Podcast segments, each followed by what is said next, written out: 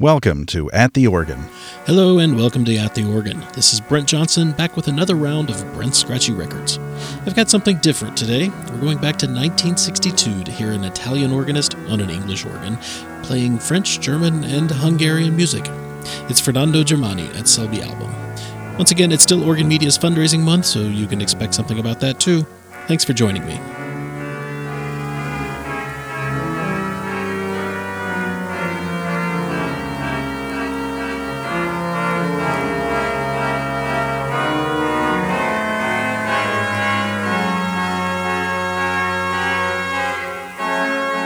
Hello, and thanks for joining me today on At the Organ.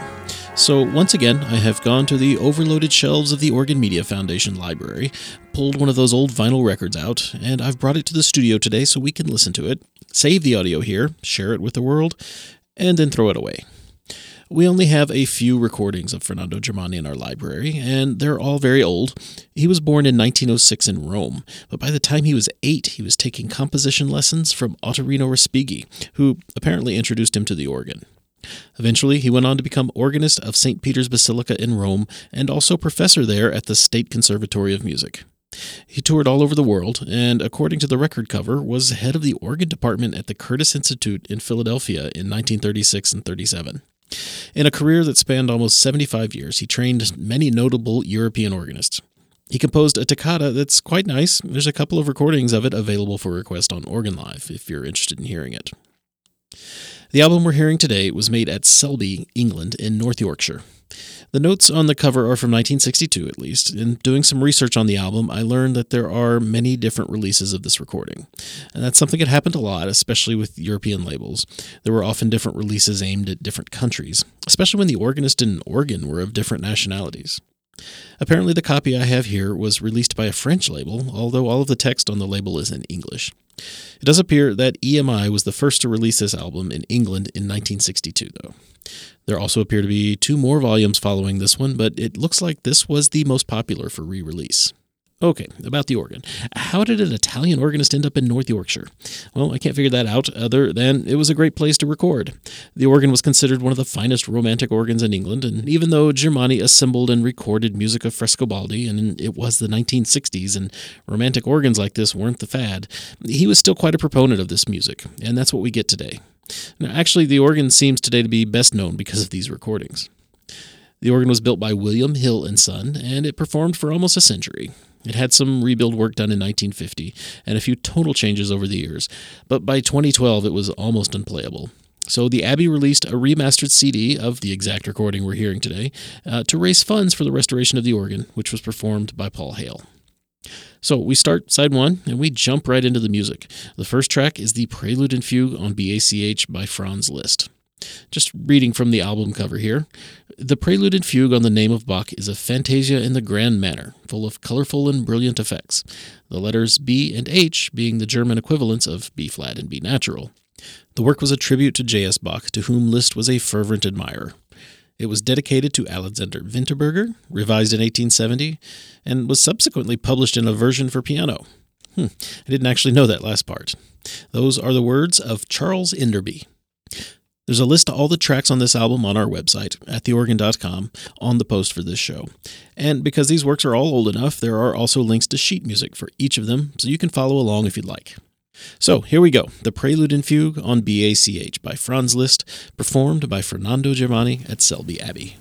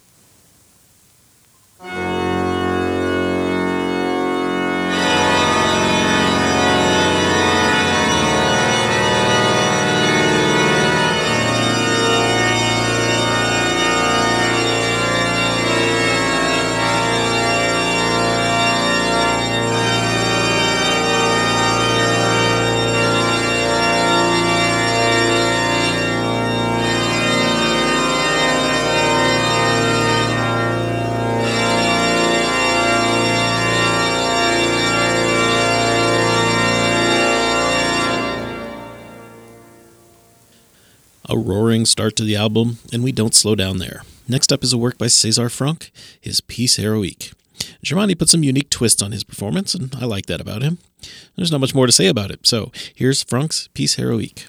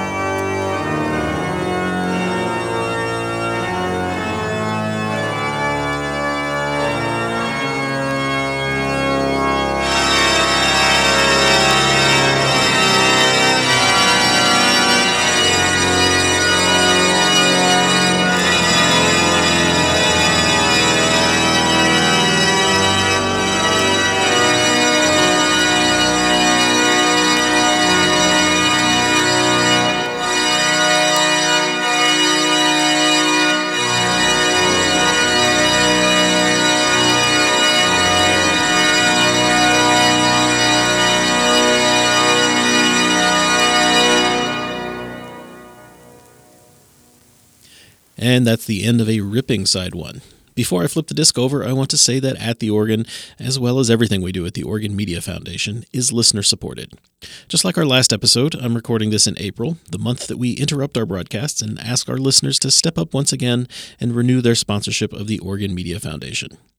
Our primary project, Organ Live, is in its 20th year of broadcasting because we have so many devoted sponsors who appreciate what we do. If you appreciate what we do, from this podcast, our three stations, our YouTube channels, then I hope you'll take a few moments to consider how much it's worth to you. Can it be translated into a dollar amount? If you enjoy At the Organ and want to help keep it churning out new episodes, you can do that by becoming a sponsor of the Organ Media Foundation. We're a 501c3 and your donations can be tax deductible. For more information about how to do that, just type organ.media into your browser and click where it says support. All right, so maybe you don't have those extra funds to throw around. I get it. We're not the only ones out there asking for donations. So that's fine. Put your money towards what's important to you, but you can still help us with doing something that doesn't cost anything at all.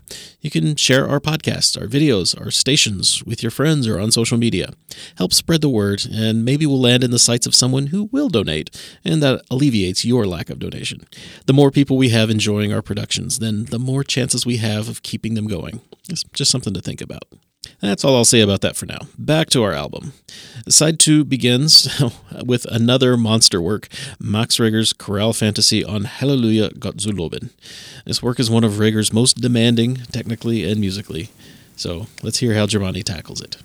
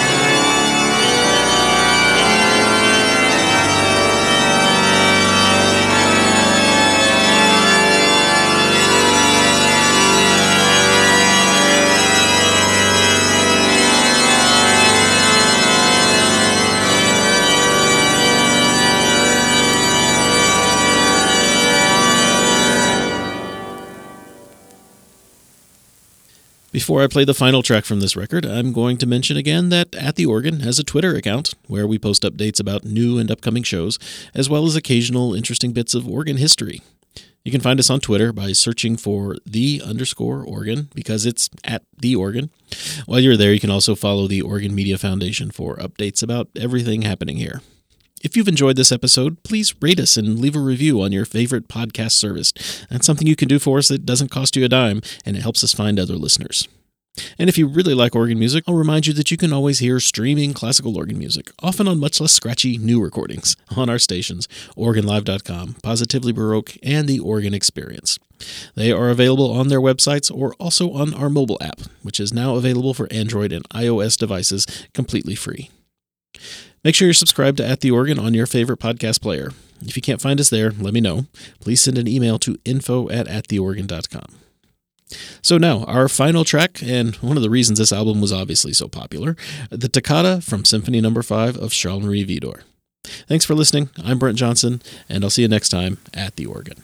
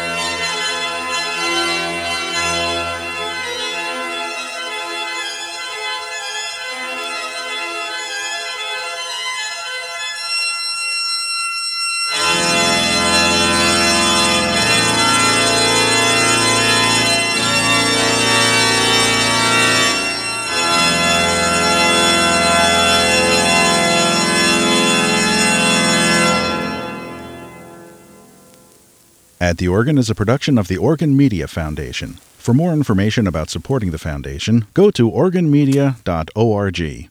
Thank you for listening.